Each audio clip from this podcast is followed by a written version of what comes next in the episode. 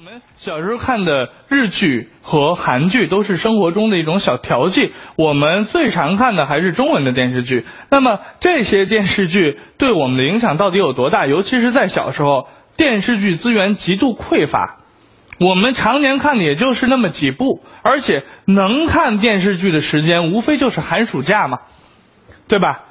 所以那时候就有这样四部电视剧，叫《西游记》《新白娘子传奇》。《还珠格格》《射雕英雄传》并称寒暑假四大发明，而且这几部电视剧啊，它还是内部关联很深的嘞。你能能能想象到吗？《西游记》跟《还珠格格》有什么共同点？都有猪。《西游记》和《新白娘子传奇》有什么共同点？都有和尚。《西游记》《还珠格格》和《新白娘子传奇》有什么共同点？主人公都是动物，小燕子。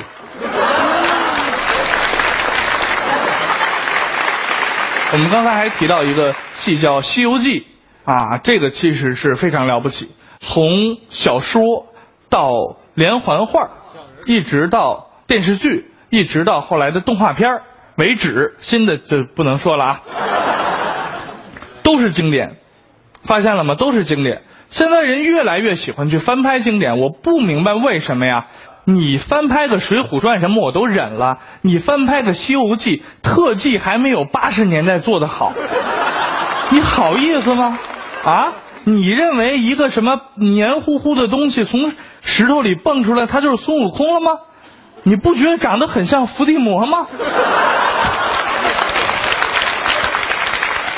我们那会儿看的那么多电视剧，至今还神话没破灭的，好像就只有那部《新白娘子传奇》了。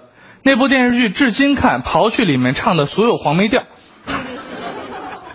还是一部好看的电视剧啊！包括里面的啊两位的女一号和女一号都很漂亮，而且那个故事从那个年代就告诉我们一个什么事情：一个屌丝如果娶的老婆很漂亮的话。一定是妖孽，但是我不太管妖孽也漂亮，对吧？当我长大之后，我就很希望我能找到一个很漂亮的老婆或女朋友，是吧？我就回忆，哎呀，白娘子里面许仙是怎么泡到白娘子的呢？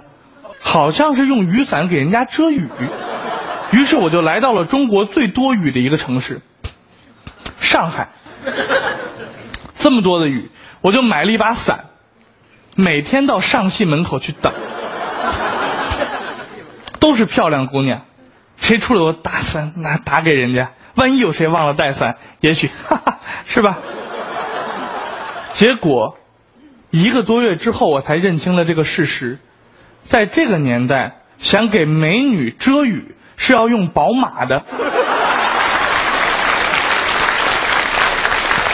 去学习电视剧里面的行为和里面的做法，是每个人都有可能去做的，是吧？每个人都干过。比如说，在播《流星花园》的时候，我就留了长头发，真的很帅。你想象一下，我那个，哎呀，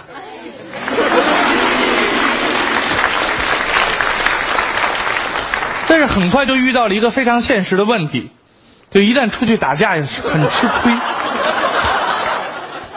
他一把就能把头发揪住，你去揪他什么都揪不起来，被人一顿打，而且揪头发很疼啊，各位，很疼很疼，仅次于揪耳朵。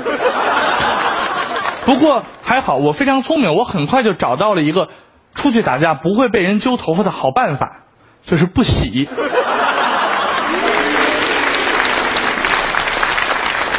想象一下对方的表情吧，王思倩，哎呀！